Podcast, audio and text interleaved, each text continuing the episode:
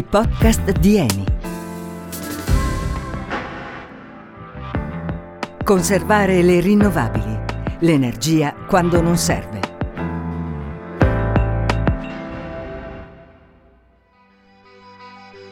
Di eccesso oggi ne sentiamo parlare tanto. Lo vediamo l'eccesso. Pensate a quando apriamo i nostri armadi pieni zeppi di roba. Siamo, siamo quelli che ripetiamo ho l'armadio pieno e mai nulla da mettere. Ma la verità è che spesso con quello che abbiamo potremmo vestirci senza comprare roba per dieci anni. Si tratta di roba in eccesso, vestiti per l'appunto, ma non è l'unico tipo di eccesso che abbiamo sotto gli occhi. Pensiamo a quanti dispositivi elettronici ci sono intorno a noi, computer, smartphone, iPad. A volte ci servono, altre volte un po' meno. O ancora, pensiamo al cibo. Eh? Nei ristoranti italiani si sprecano ancora ogni anno 185.000 tonnellate di cibo. La lista può estendersi a tanti altri ambiti, anche quelli più creativi. Raffaella Romagnolo è una delle più apprezzate scrittrici italiane. Il suo ultimo romanzo, Destino, è stato pubblicato da poco da Rizzoli ed è stato un grande successo. È lei a darci una sua definizione tutta intellettuale di eccesso.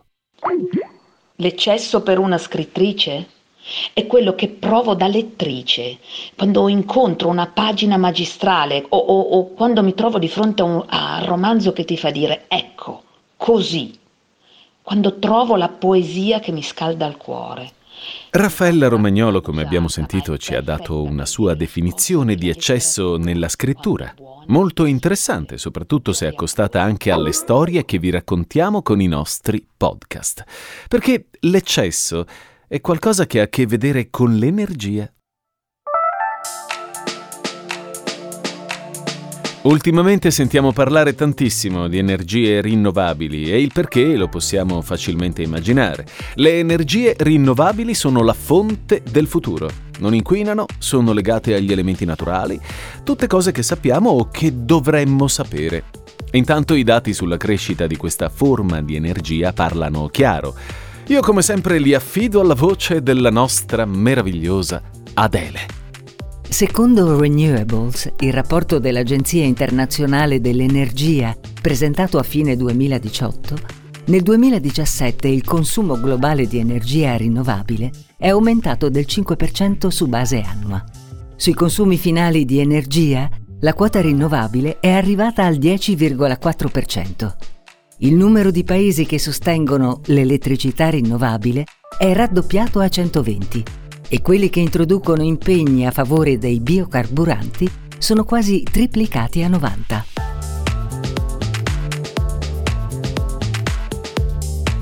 La quota delle energie rinnovabili dovrebbe aumentare di 2 punti percentuali al 12,4% nel 2023, cioè avrà un aumento più forte rispetto a quello registrato nei sei anni passati. Anche l'Italia si dimostra reattiva la capacità rinnovabile del nostro Paese è prevista in crescita del 13% da oggi al 2023. Come avrete intuito, oggi vi parliamo di rinnovabili, ma non vogliamo raccontare quanto siano belle e utili, questo lo sapete già. Vogliamo farvi concentrare su un altro aspetto. Ok, saranno pure fonti di energia importanti, ma in pochi sanno come si conservano. E soprattutto Produrre energia con le rinnovabili è bello e giusto, ma non sappiamo cosa succede quando queste fonti non sono naturalmente attive. Del tipo, no, che ne so, quando il sole non c'è, che si fa? E non parliamo soltanto del sole. C'è anche l'energia che viene dal mare, ovvero quella che sfrutta il moto ondoso, l'energia eolica, che è quella del vento, o ancora la biomassa, che deriva dalla materia organica e quindi da piante e animali. Non sappiamo cosa accade quando è notte e sole non ce n'è, o quando non soffia tanto vento, o quando di maree manco a parlarne. E insomma, bisogna trovare il modo di conservare l'energia prodotta. C'è un modo, anzi ce ne sono due, tutti gli impianti per la produzione di energia rinnovabile sono collegati a un sistema di accumulo o a una rete elettrica, due strade diverse, che scopriamo sempre con Adele. Partiamo dal sistema di accumulo.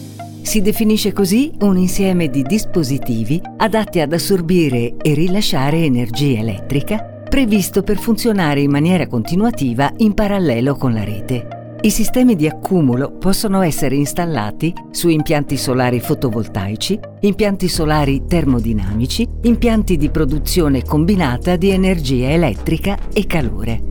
Questi impianti sono in grado di accumulare e conservare l'energia che non viene utilizzata in un altro momento. E poi c'è la rete elettrica. Gli impianti connessi alla rete elettrica si limitano a trasmettere alla stessa rete l'energia in eccesso per poi andare a riprenderla da lì quando ci serve. Abbiamo due modi per fare in modo che l'energia prodotta non vada dispersa e la rete in questo ci aiuta. Tutti abbiamo bisogno di energia, ma nessuno ha bisogno di energia se ne sprechi anche quantità minime. L'energia elettrica in eccesso disponibile sull'intera rete viene accumulata come energia idraulica. Praticamente si usa la corrente che avanza per prendere l'acqua dal mare o da qualche lago a bassa quota e pomparla in un lago ad alta quota. Quando invece c'è il problema opposto e abbiamo bisogno di energia senza disporne, occorre capire cosa accade si riporta giù l'acqua facendola precipitare lungo una condotta fino a una turbina che genera nuovamente energia elettrica.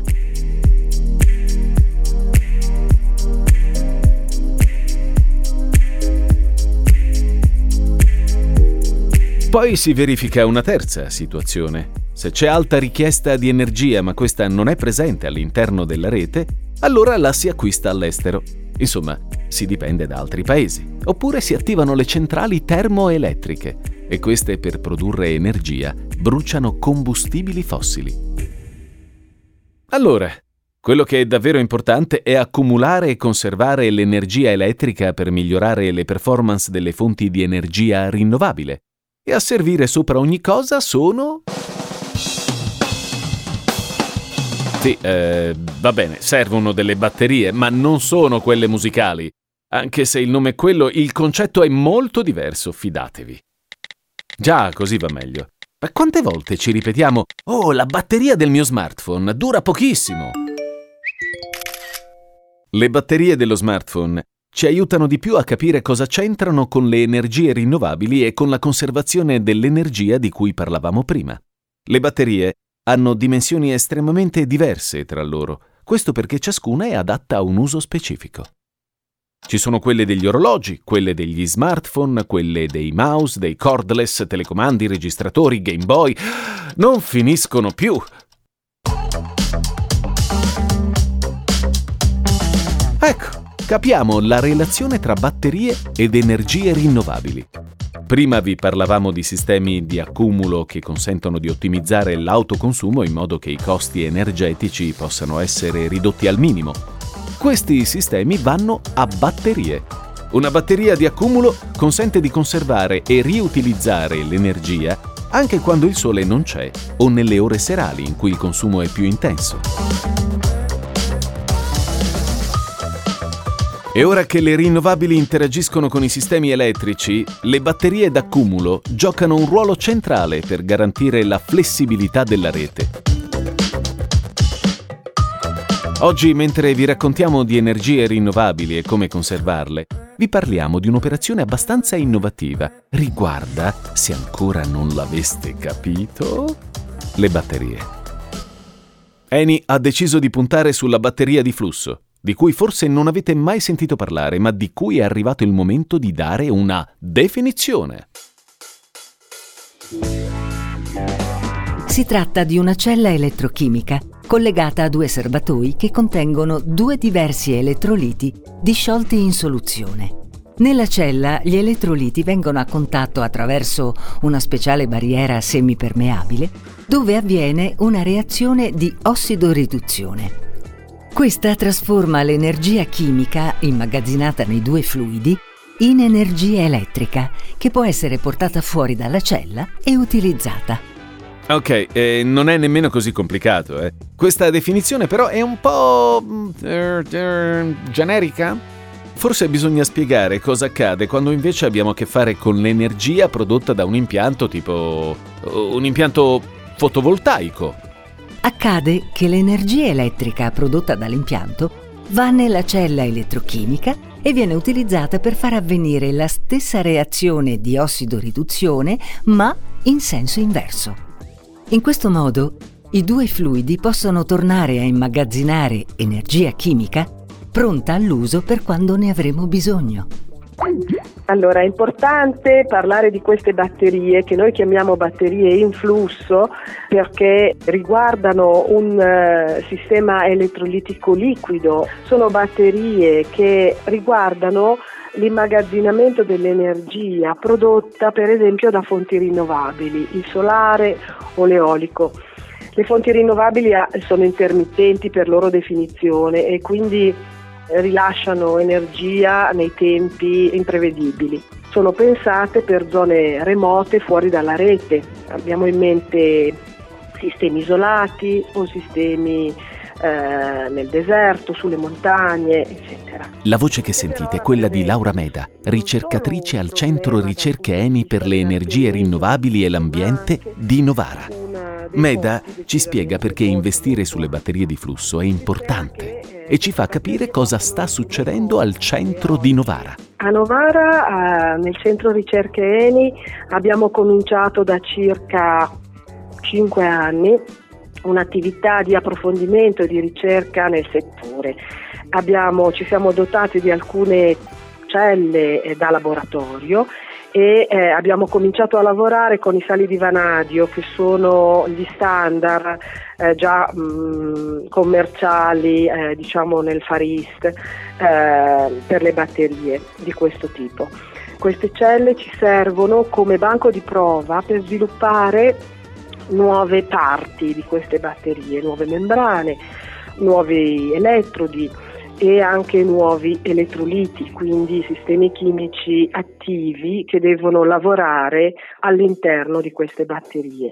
Insomma, nel corso dell'episodio vi abbiamo parlato di rinnovabili e ora Laura Meda ci spiega come lo sviluppo di queste forme di energia andrà avanti a rilento senza fare ricerche specifiche su sistemi di accumulo abbinati agli impianti fotovoltaici.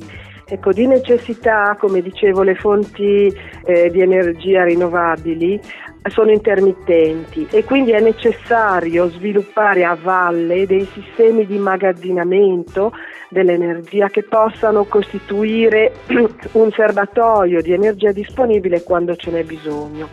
Devo dire che in questi anni la Commissione europea sta investendo molto e nel 2020 partiranno nuovi progetti molto ambiziosi eh, le direttive europee hanno una visione futura, quindi prevedono grande elettrificazione dei sistemi energetici, accoppiata quindi allo sviluppo delle rinnovabili. E se questo avverrà, le batterie in flusso saranno una necessità assoluta. Eh, forse sì, forse in questo episodio siamo stati un pochettino tecnici, ma non per questo meno interessanti, vero? Quando sentirete parlare di energie rinnovabili, ricorderete che sì, sono importanti e sì, aiutano a migliorare lo stato di salute del pianeta, ma non possono produrre energia da sprecare così, tanto per... Hm? Bisogna essere oculati, sperimentare, studiare, ma soprattutto conservare. Noi siamo arrivati dritti alla fine di un'altra delle nostre avventure di Eni. Continuate ad ascoltare i nostri podcast, sempre sulle rotte dell'energia.